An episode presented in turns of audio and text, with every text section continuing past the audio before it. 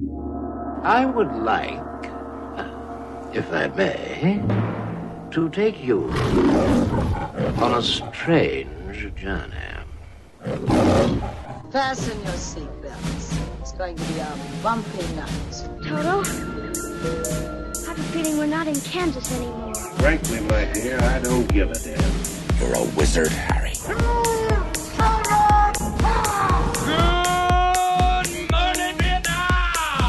Mr. DeMille, I'm ready for my close-up. No, that was the most fun I've ever had without laughing. May the fourth be with you. Human sacrifice, dogs and cats living together. Is there a problem, officers? Like tears in rain. You're gonna need a bigger. You're gonna need a bigger. You're gonna need a bigger boat. Welcome, everybody, to episode number 48 of the Stage Door podcast, recorded on February 2nd, 2017. I'm your host, Maria Riboli, and this week I'm reviewing Split, Sneaky Pete, Z, the beginning of everything, and I'm discussing my Oscar predictions. Plus, you guys are back with your reviews from the pews. So grab your popcorn, sit back, relax, enjoy the show. Well, hello, guys. Hello, everybody. Uh, welcome back to the Stage Door podcast. Please have a seat, grab some popcorn, just enjoy. Um, again, this week I saw quite a few things, and uh, I'm excited to talk about it with you guys because um, I know one is probably going to be a controversial one, but uh, just, uh, you know, it is what it is. So I'm just going to jump right into it. So, I went to see Split, the latest movie by M. Night Shyamalan. Now, before I even get to it, um, I just want to say that I followed his career at the beginning. I enjoyed The Sixth Sense, even though I figured out the ending while watching it. Yep, yep, I did. Uh, and I did enjoy Unbreakable. After that, I kept trying. I remember seeing uh, signs and be like, ah, okay, but okay, maybe he had a bad one. So I gave him another chance with uh, the village, and I was like, ah, no. and I remember seeing um, the lady in the water. I think I saw parts of it. I, I, I my memory completely deleted from my um, from my mind. It's gone. But that's when I decided that I will never, I would never watch one of his movies again. I was just, it, it was just not for me, and and also I remember trying to watch Wayward Pines on TV and he was the executive producer and he directed one episode but the whole show was very much his style. So as you can imagine I did not enjoy that show. So when Split came out I kind of had zero interest in seeing it. And you know the trailer looked okay but I just I wasn't into it. But I've heard so many great reviews and also I felt a responsibility with the podcast, so I went. And I went with Kara, our own Kara Ray, the lovely woman who did the, the logo and the website for us. So uh, she was very excited to see it, and I was like, all right, let's let's try it. Now, right now, this very moment after seeing the movie, I know for a for a fact that no matter what, I will never go see one of his movies again. So I'm actually saying it here out loud, so it's it's a reminder for myself as well. So let's start from the top. And uh, I'm trying not to give too much away, but th- there's going to be spoilers. So if you haven't seen the movie and if you, for whatever reason, you still want to go see it, uh, just know that during this review there are a few spoilers. So you're uh, be aware of it. Um, so at the beginning, the story is just it's the story of these three girls. They're getting kidnapped by this man played by uh, James McAvoy, who suffers from multiple personalities disorder, and he lives with tw- I think 23 yeah 23 other personalities in his body. Now I've always been fascinated with this topic. I do actually remember seeing a video of a woman with multiple personalities, and she the woman was legally blind as well, of course, as all her personalities but one. One of them was able to read and see. Her sight was perfect. No doctor could really explain that other than, you know, the power of your mind. So, again, I find the whole topic truly, truly fascinating. And I do want to say that I think James McAvoy did a good job. Excuse me. It's it's a tough role, and you know he brought some some interesting choices. Um, also, we see Betty Buckley as his therapist, and, and she was lovely. I haven't really seen her in something in quite some time, and if the name doesn't sound familiar, she was the mother in Eight Is Enough, and of course Miss Collins and Carrie. Uh, but I remember growing up in Italy and watching Eight Is Enough all the time. So of course, as soon as I saw it, I was like, oh, and she does a lovely job. Now, from the very beginning of the movie, it just it feels like a combo of too many things. It's not really focusing on something specific. It goes from his therapy sessions to the kidnapping, but it feels like it stays on the surface every time. It's not really developing a strong storyline. Now, also towards the beginning, one of the girls tries to escape and she's running in this basement kind of place, you know, with the hot pipes, and it actually reminded me of the the basement run with the Freddy Krueger and, and Nancy for you know a little bit. He had a different feel. It's not the exact shots, but you know, it, it kind of had that feel. But I have to say, what truly bothered me was the huge camera shadow on her face as she was running, and it, it was just for a few seconds, but unbearable to watch for me as a director. I couldn't I couldn't believe he used that take. I really I, I was stunned. Um, and there were a lot of technical things that were just really off. And and for me they just they made the movie look very amateurish. For example, the lead girl played by um, what's her name? Anya Taylor Joy always has perfect makeup on. And it was driving me insane she has a big scene where she's crying and also you know she's been captured for a few, you know for a few days so she's been sleeping there so but no her makeup is flawless her lipstick like she just applied. Again a very obvious mistake and a very very silly one but it really took me out of it. Um, another thing also that i really didn't appreciate how the girls were kind of stripped down to their bras and panties and left like that for the rest of the movie I I honestly I found that really sexist and just really poorly done. And you know, those are teenagers. It was just stupid. And trust me, I'm I'm probably listen. I'm probably one of the most open-minded people you'll ever meet. So my comment really is not based on oh they showed too much skin, but it's more based on the fact that it was gratuitous and it was it was just really inappropriate. It it kind of bothered me to see those teenagers, girls, just like that the whole movie. It's kind of you know the old fashioned combo of teenagers and thrills. It's just very 80s and it, right now it's just boring. It's unnecessary. Nothing new. Um, and you know we should be better than that right now making movies. But moving along with the movie again there are there were plenty of scenes very poorly written. Um, the big moment towards the end, and again, spoilers here, where uh, Casey finds the keys to escape. And you know it's it, it's a big bunch of keys, and she stops trying them in the lock for I, I don't we don't know what kind of reason, but instead she starts looking around in the room until she, of course, finds a note left by the psychiatrist saying, "Just say his real name." Look at that just perfect time. I thought it was so poorly written, really atrocious there. So, uh, of course, when he comes in, the, again, towards the end of the movie, he's completely transformed another. Um, I'm gonna say personality, but it's it's sort of like this beast, and uh, so she says his name, and that's what makes him snap out of it. Um, he doesn't remember what happened. He doesn't know what's going on. But again, later on, when he comes back, when the beast comes back, um, she doesn't say his name anymore. So now, if that was me, I would just keep yelling his name because it was the only thing to bring him back. So again, very poorly written, very poorly thought out. Um, and it was it was just another thing that that um, it just it didn't work. Um, and you know, another thing that actually kind of bothered me the movie was based obviously on this man with multiple personalities, but all of a sudden takes this turn and he's transformed, as I was saying, into this creature with like supernatural strength. And that bothered me because all of a sudden it takes away from the seriousness of the actual mental illness. If you know, if it was part of the movie from the very beginning, I would have probably accepted it more. Um, but it was towards the end. The transformation just it it didn't make sense. Like she, he couldn't die. Like she would shoot him. He, you know, he, he wouldn't get hurt. Um, and then you have the very last scene. I won't give it away in case you're sadistic enough to go see the movie, but really not worth it. Not even a little bit. Nope. The movie wasn't scary, not even once. It was all over the place with a very weak script, just too many technical mistakes for me.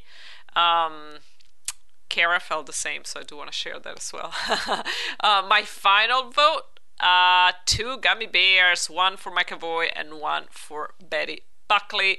And it's a never again for me for one of his movies. No, no, no, no, no, never again. But, you know, done it. That's it. Uh, but I did redeem myself a little bit. I cleansed my palate because I I went ahead and I was wearing my binge watching pants this past week, and I saw a couple of series. I watched Sneaky Pete on Amazon, and I really I enjoyed it. It's um, it's the story of this con artist who he's finally getting out of prison after a few years there and he actually he ended up there because he was running away from a gangster and uh, so now that he's getting out he's still on the run because uh, the gangster is still looking for him so he decided to take the identity of his cellmate who's still stuck in jail uh, Pete is played by the wonderful Giovanni Ribisi, and uh, the show was created by Bryan Cranston and David David Shore. And Cranston also plays the the mean gangster who wants you know to get revenge. Um, I really don't want to give away too much, so I'm, I'm not really talking about the story because it's really well intertwined, and I don't want to spoil it for you guys. It's a very easy show to watch. It never felt heavy. It was fun to just binge watch it. It moves fast. Um, some of the acting is really lovely to watch. I do want to mention uh, Peter Gerety and uh, Margo Mar- Martindale, uh, who play Otto and Audrey, Pete's grandparents and they do such a lovely job. You might not recognize the names, but you know their faces. Um, they're just wonderful actors. I couldn't remember his name, so but his face is very, very rec- well recognizable. Um, they're very realistic. It's fun to see them in in such different roles from other things that they've done. I have to say, the weakest one for me was probably Cranston, and it hurts me to say this, but um, and I was actually talking to Tom the other day, and I mentioned it to him how much I loved Cranston in Breaking Bad. That was, you know, his career role. But after that, I gotta say, I haven't really seen him in something that made me say, "Oh, he was great in that." Um, he's very theatrical, and he reads a bit off on screen for me. And Tom was agreeing with me, so I felt good about myself after talking with Tom, of course. So if you need to send, you know, hate me, I'll just send it to Tom as well. But anyway, um, I think I enjoy Sneaky Pete because it, it wasn't just a intricate con artist series, but it was also like the story about this very dysfunctional family. Uh, you have no idea at the beginning how twisted things are gonna get, and it's a lot of fun to see them unfold. Um, the script moves well, even though it's pretty intricate. You never kind of feel lost. It's easy to follow. Giovanni Ribisi does a wonderful job with his character. He brings out the heart in him, um, even though what he's doing is bad. But that's the strength in him. It makes you know he makes you feel for his character, and that's you know of course when you get hooked. Uh, again, the, the, show it feels light. It never went for a very dark twist, even though some scenes were pretty intense. Uh, so if you like crime shows, mystery shows, dysfunctional family shows that are not your home videos, um, this is for you. It's a fun, easy binge watch. I'm giving Sneaky Pete. Hmm, I'm gonna go with seven and a half gummy bears. Let me know if you guys are gonna watch it and how many gummy bears you're gonna give to Sneaky Pete if you liked it. I also binge watched another show on Amazon, Z, the beginning of everything, the story of Zelda Fitzgerald, uh, this wild and flamboyant Southern belle who becomes the wife of uh, F. Scott Fitzgerald, and uh, the show actually starts right when they meet. Um, he's still unpublished. She still lives with her family in the South. Um, Zelda is played by Christina Ricci, and I have to say, she truly won me over. She had this, um, I don't know, like a nonchalant way about her that makes her character like so free and wild, and and most of all, like comfortable with herself. And and that's really who zelda was. And that is not an easy role to play but she she does a, a lovely job. She's fabulous darling. Um, i also want to mention uh, what's his name? David Hoflin, who plays f. Scott fitzgerald. He he does a good job in the role. He's charming he's cocky he's scared all at the same time. So there are different layers and i enjoy that. They also have wonderful chemistry together with Ricci and they really support each other in the scenes. They're both very present. They both enhance the work of the other. Um, the show is easy to watch. Each episode is about uh, 30 minutes. It moves fast. Maybe some of my critiques go towards being a little repetitive sometimes. You know, the the the wild party scenes sometimes feel a bit the same, even though I mean we know that's the way it was, but it, it just felt like maybe I needed a couple of more deeper dialogue scenes, even during the party scenes. It was just a little too much, uh, too too repetitive a little bit. Uh, so my final vote for Z, the beginning of everything. Uh, I'm going with seven gummy bears. Also, there's a little warning here for you. You might all of a sudden have a very strong craving for champagne. So you might just want to watch the show with a glass nearby They just drink all the time. It's either gin, it's champagne or something, so it might bring that out of you. It's cute. The show it's cute. You I feel like I have to say I feel like I haven't seen a series on Amazon yet that really blew me away. I saw some good ones, but they always feel like they're almost great. They're almost that good but nothing even close to something like The Crown, Stranger Things, uh, Daredevil, House of Cards. So, Netflix, you still have my heart. But nevertheless, they were enjoyable. They were very easy to watch. So, if you're looking for like a quick, uh, easy binge watching, I would definitely recommend those two. They're fun. They're fun. So now we gonna we as in me and you we're gonna talk about the Oscars because they're coming up very soon at the end of February, and of course the nominations are out and. Uh, I'm gonna go through the categories, not all of them, because some actually didn't even see like short films and stuff like that. But um, uh, I'm gonna give you the pick, the, the, the pick that I think it's gonna win, and also my pick, the one that I would love to to see winning. So let's dive into it and please feel free to play along with me here.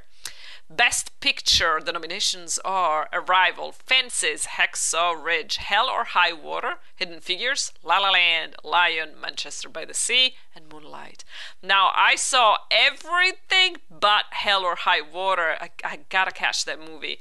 Um, I know Tom adored that movie. I saw other people in the in our uh, Facebook um, group mentioning it, how much they loved it. So I really, uh, I'm, I'm, trying to catch it. I don't know why, for some reason, I missed it at the at the movie theater. I think because the, the week uh, Tom went to see it, so he was like, "I'm gonna review this," and I was reviewing something else, and then one thing after another. Just I never got around it. So, but I'll try to catch up, hopefully before the Oscars. But anyway.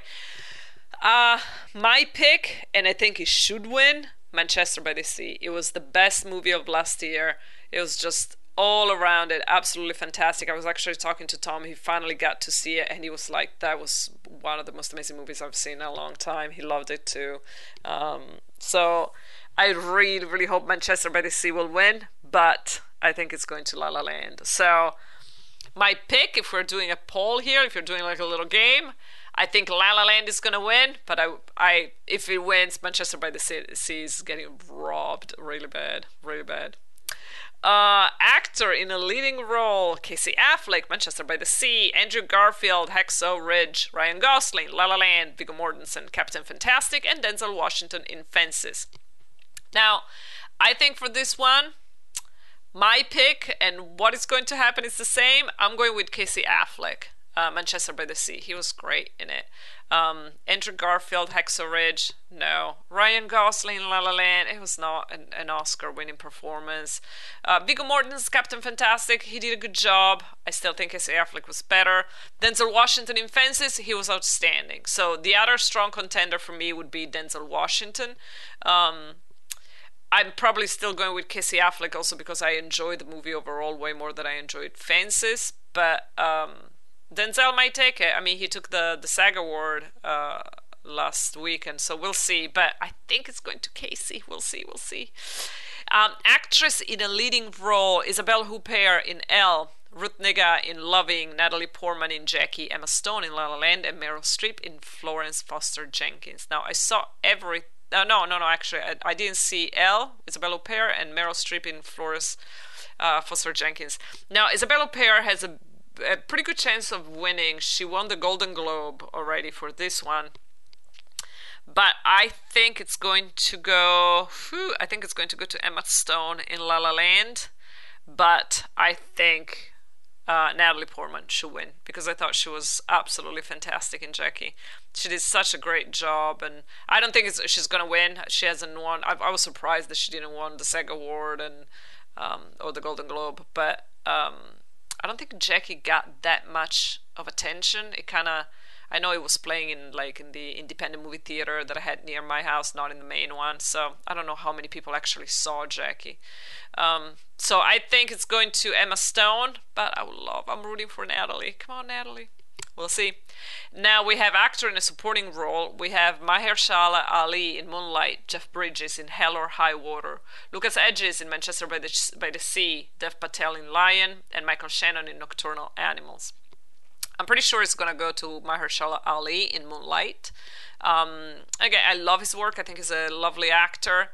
I didn't think that was a uh, Oscar performance. He's in a, just at the very beginning of the movie. It's not that much of a juicy role, I have to say. I actually find his role in House of Cards way more complicated and interested to me than uh, the one he had in Moonlight. So, um, but I think it's gonna go to him. I mean, there's a lot of buzz around him. He just won the SAG award, so. But my pick, and again, I didn't see Jeff Bridges in Hell or High Water, and I love him usually. But my pick out of those would be Lucas Hedges in Manchester by the Sea. I thought he did a lovely job. It was a tough role. He's a young actor, teenagery kind of thing, um, kind of thing, and. Um, I would love for him to win. I don't think he's going to get it. I think it's going to Mahershala Ali. We will see. Now, actress in a supporting role, we have Viola Davis in Fences, Naomie Harris in Moonlight, Nicole Kidman in Lion, Octavia Spencer in Hidden Figures, and Michelle Williams in Manchester by the Sea. Very strong category. Um, saw all the movies, enjoy them all, and uh, pretty sure it's gonna go to Viola Davis in Fences, and she deserves it because again, there's nothing she can do wrong. That woman, I adore her beyond recognition. So I think it's gonna go to her, and, and I'm very happy, very very happy that, uh, to see her win. I'm still rooting also for Naomie Harris in Moonlight because I thought she she did a lovely job there, and and I'm I'm just really happy that she was recognized. But um, so I'm still kind of rooting for her. But Viola Davis winning will make me very very happy, and I think it's gonna happen. And then we have animated feature film, Kubo and the Two Strings, Moana, My Life as a Zucchini, The Red Turtle, and Zootopia. Now, if you've been listening to me here, you know, chatting the day away with you guys, you know how much I adored Kubo and the Two Strings. It was one of my favorite movies from last year. I actually just bought the the Blu-ray. I was uh, at, at Target the other day and I saw it and I was like, oh, I'm buying this. Actually, I want to watch it again because it's such a great movie. Um, I enjoy Moana. I thought it was it was a cute movie. I didn't see My Life as a Zucchini, even though the title sounds delicious. The Red Turtle, I didn't see. I saw I saw Zootopia. Did not like Zootopia, uh, but I think Zootopia is gonna win. Uh, I don't think it deserves it, but I think it's going to Zootopia. But I'm really, really rooting for Kubo and the Two Strings. Hopefully, miracles can happen, right? I have to believe people, especially right now. Uh, cinematography, we have Arrival, La La Land, Lion, Moonlight, and Silence. I did not see Silence. I actually wanted to see it, and it was like I think it was in my movie theater for like a day. It was just it, it came and went. It was really fast, and it was like such such a big buzz about it. But hopefully, I'll be able to catch it somewhere. But anyway, I saw everything else. This is a tough one. A, a tough one. I think it's it might go to La La Land or Arrival, maybe. But I think Lion deserves it. And I remember doing the the review of Lion and talking about the cinematography specifically because it was just it was really well done. It just it captured the essence of the place. Like when they were in India, you could always almost like feel the heat and and and the smells, and it, it was it, it was really well done. So I would love to, to see Lion recognized for the cinematography, but I think it's going to La La Land. We'll see. Costume design, we have Allied, uh, Fantastic Beasts, and Where to Find Them, Florence Foster Jenkins, Jackie, and La La Land. Uh, I didn't see Allied and Florence Foster Jenkins. I saw everything else. Um, costume design. Oh my god, I cannot go to La La Land for costume design. That was not. Uh, they did good, but it wasn't like an Oscar mm, costume design category. I think I'm going with the Fantastic Beasts and where to find them. It looked like you know more intricate. Um, they deserve it. Did not like the movie, but I think they deserve for the for the clothes. and then we have directing, a category that interests me quite a lot. We have Arrival, Hacksaw Ridge, what? La La Land, Manchester by the Sea, and Moonlight. Saw them all. Hacksaw Ridge. It was oh, no, no. The directing was terrible in that movie, and the movie was terrible too. Um, as you, I'm sure you've heard my review, and if you haven't, you can uh, listen to. I think it's two episodes ago. Um, you can find all our podcasts at uh, the stage, the the stage door podcast.com. But anyway, um, uh, for best directing, it has to go to Manchester by the Sea it won't go to Manchester by the Sea, but it should go to Manchester by the Sea because it was so well done. It was so well done. I'm pretty sure it's going to go to La La Land, and uh, I don't think it deserves it. Uh, I, I just don't think that movie was just this big thing. Um, and it's interesting because I've been talking to more and more people that saw it recently, and everybody was like, "eh." I was like, "It was, it was okay. It was nothing, you know." Um, I think also there was such such a buzz around the movie that maybe and, and I felt that because when I went to see it everybody was like oh my god this movie is amazing. So I was expecting like something incredible and I was like oh this is it. So maybe also that's that's that. That's why I always try to go see the movies as soon as they come out before being influenced by all the the chattering around. But anyway I think it's gonna go into La La Land but I'm rooting very strongly for Manchester by the Sea.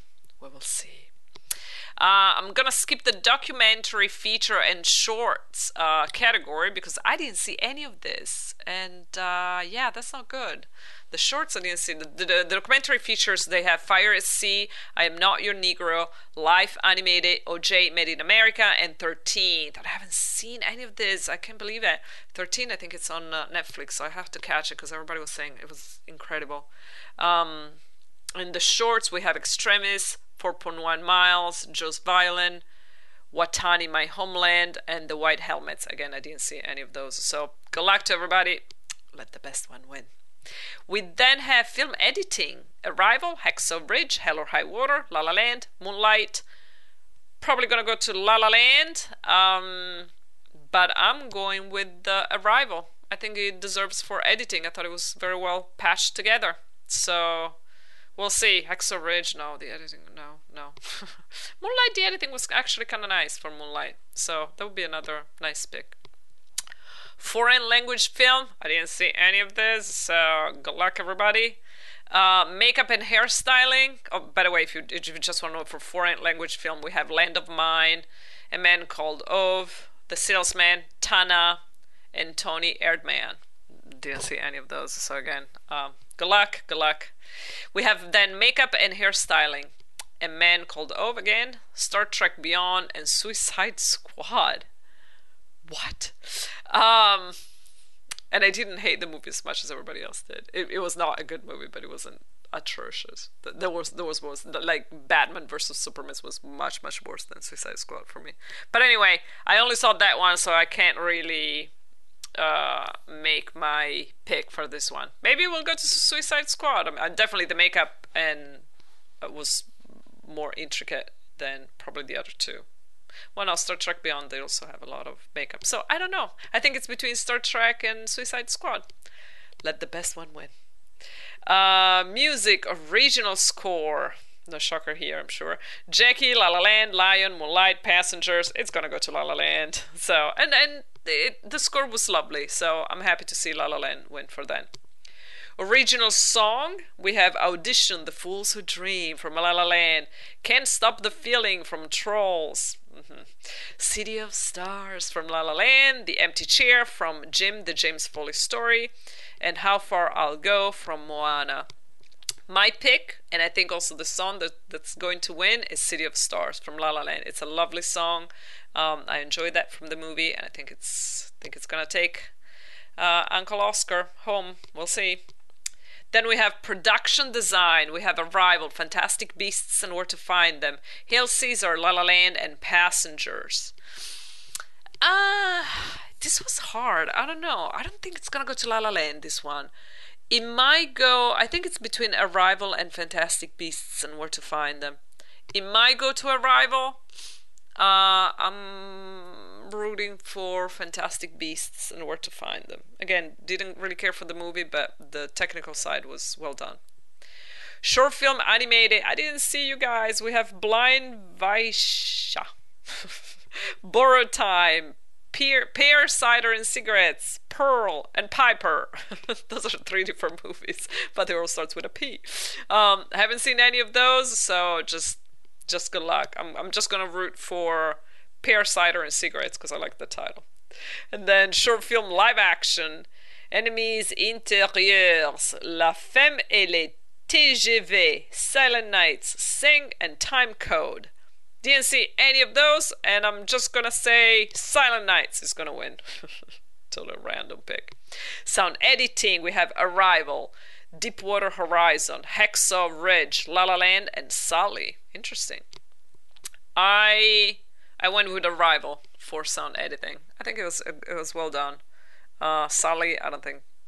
I don't know. I, I didn't think it, it was an Oscar sound editing. Um, Hacksaw Ridge, it's a no. La La Land, it might go, but I think it's Arrival. I'm sticking with Arrival. And then you have sound mixing. Usually we'll go to the same movie. We have Arrival, Hacksaw Ridge, La La Land, Rogue One, a Star Wars story, and 13 Hours, The Secret Soldiers of Benghazi.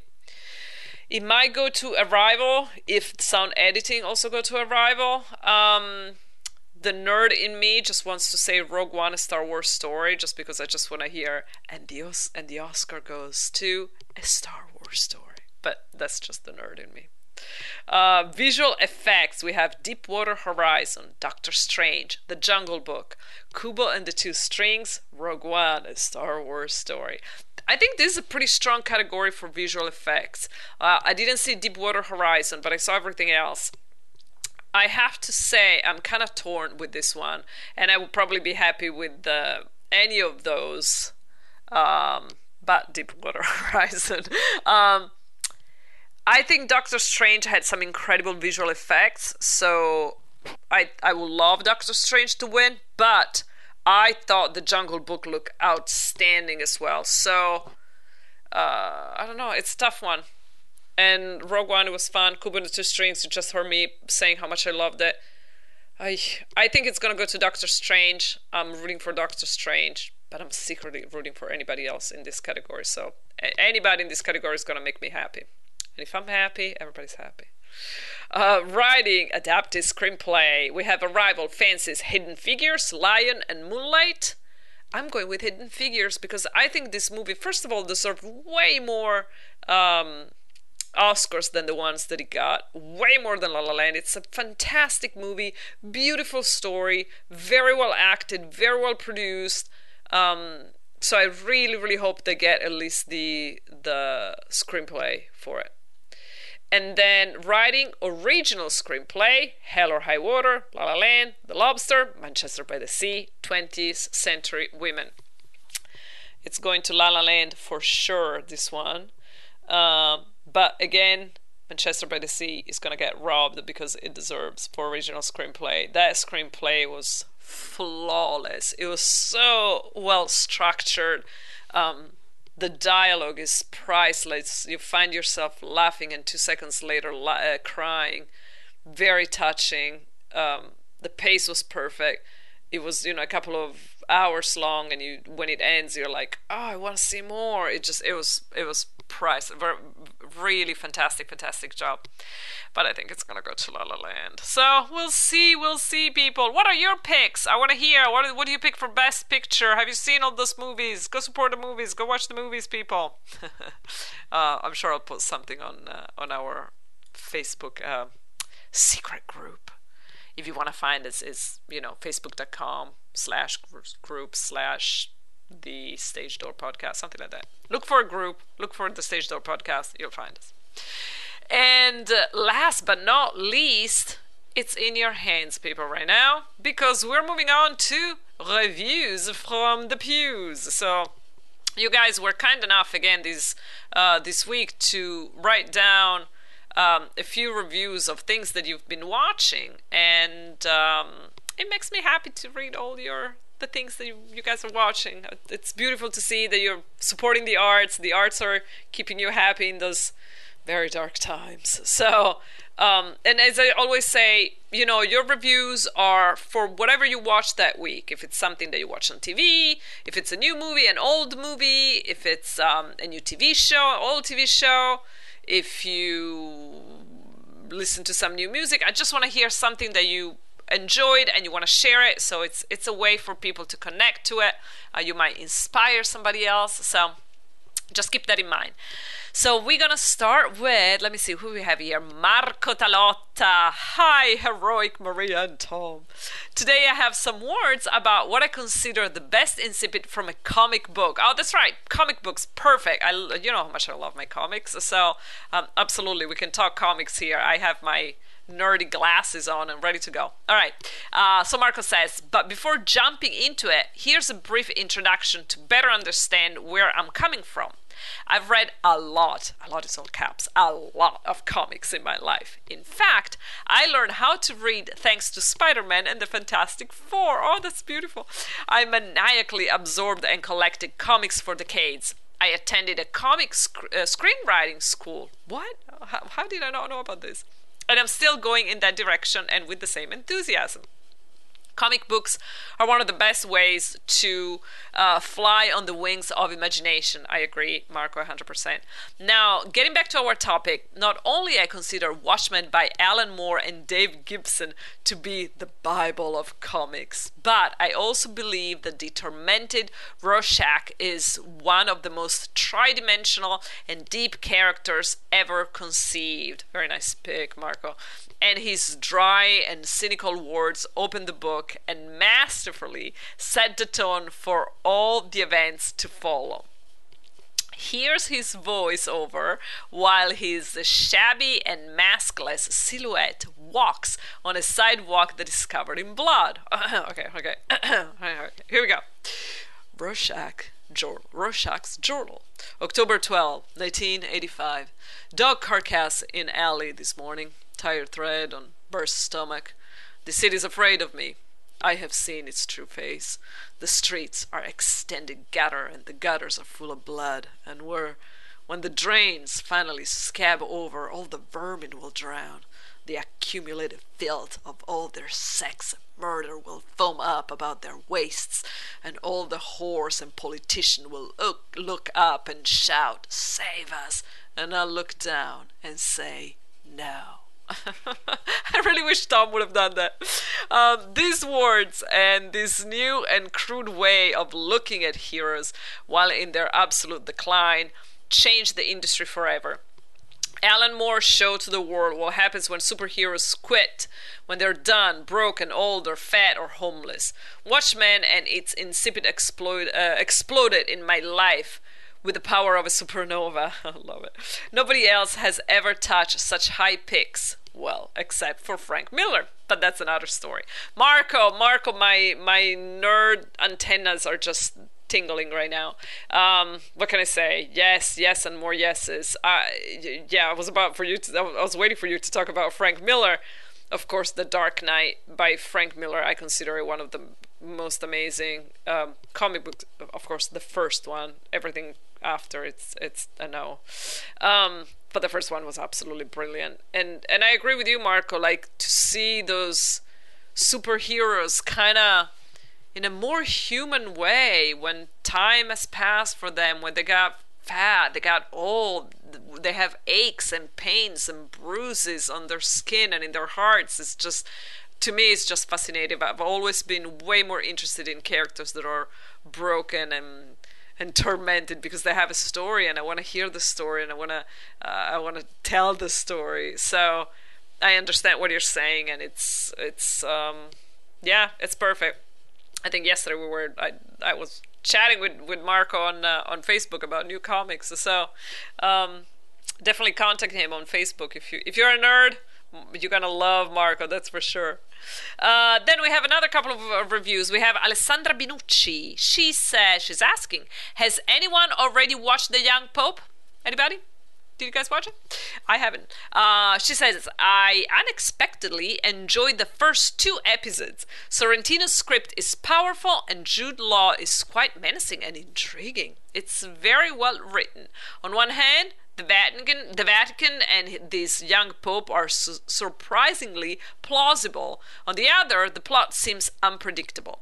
You think you know what's going on, but you don't, and it gives you the appetite for more. Very interesting, Alessandra. I've heard other people talking about this show, and they were telling me you have to see it, you have to see it. So it's actually on my. Uh, to watch list. I have it. I, people have a to do list. I have a to watch list. So it's on my to watch list.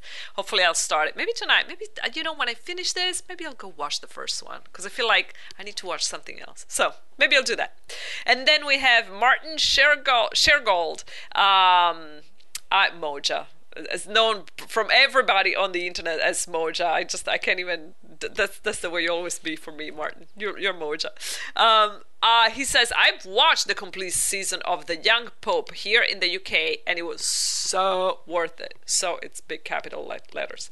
Sorrentino paces and paints each episode so well, making sure you're hooked and wanting to see um, where and how far the plot will go. It does not disappoint. Jude Law, in my opinion, was an excellent choice to play the the vain, the villain, the vain and calculated yet unpredictable newly elected young pope.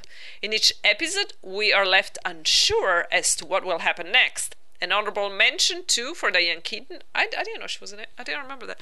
As Sister Mary, wearing a top that read uh, I'm a virgin, but this is an old t-shirt.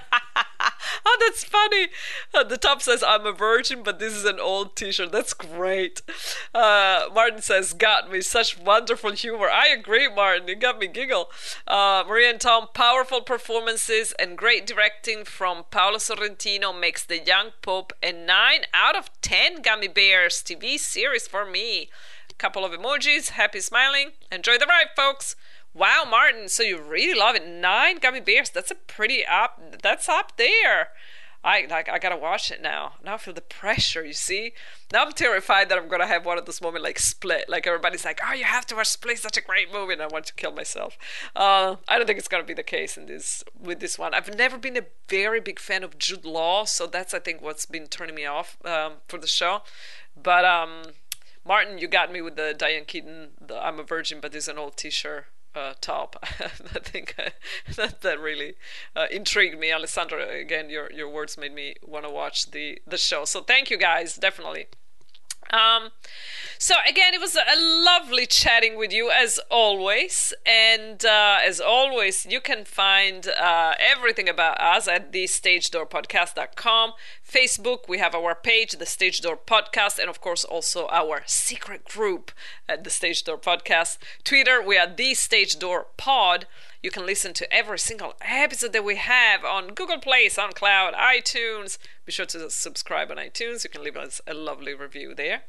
And um, what am I missing? Oh, how can I forget? I'm supposed to thank the one and only Ricky DJ Technoid um, for the intro and outro of the show. You can find him on SoundCloud at DJ Technoid 3 or um, Facebook and Twitter, DJ Technoid. Thank you, Ricky. Thank you, thank you very much. I'm actually checking right now on my phone. If we do, uh, let me see. Let me see. What am I looking at? Uh, no, no. perfect. No, nothing. Don't don't mind me, guys. I'm just you know checking things that I shouldn't be checking while doing the podcast. but I'm still here. Anyway, it was fun chatting with you guys. Um, we will chat again next week. Maybe I'm I'm off to to watch the Young Pope. Hopefully, I'll have it down for the next podcast. Anyway, always a pleasure. Be good. It's a wrap.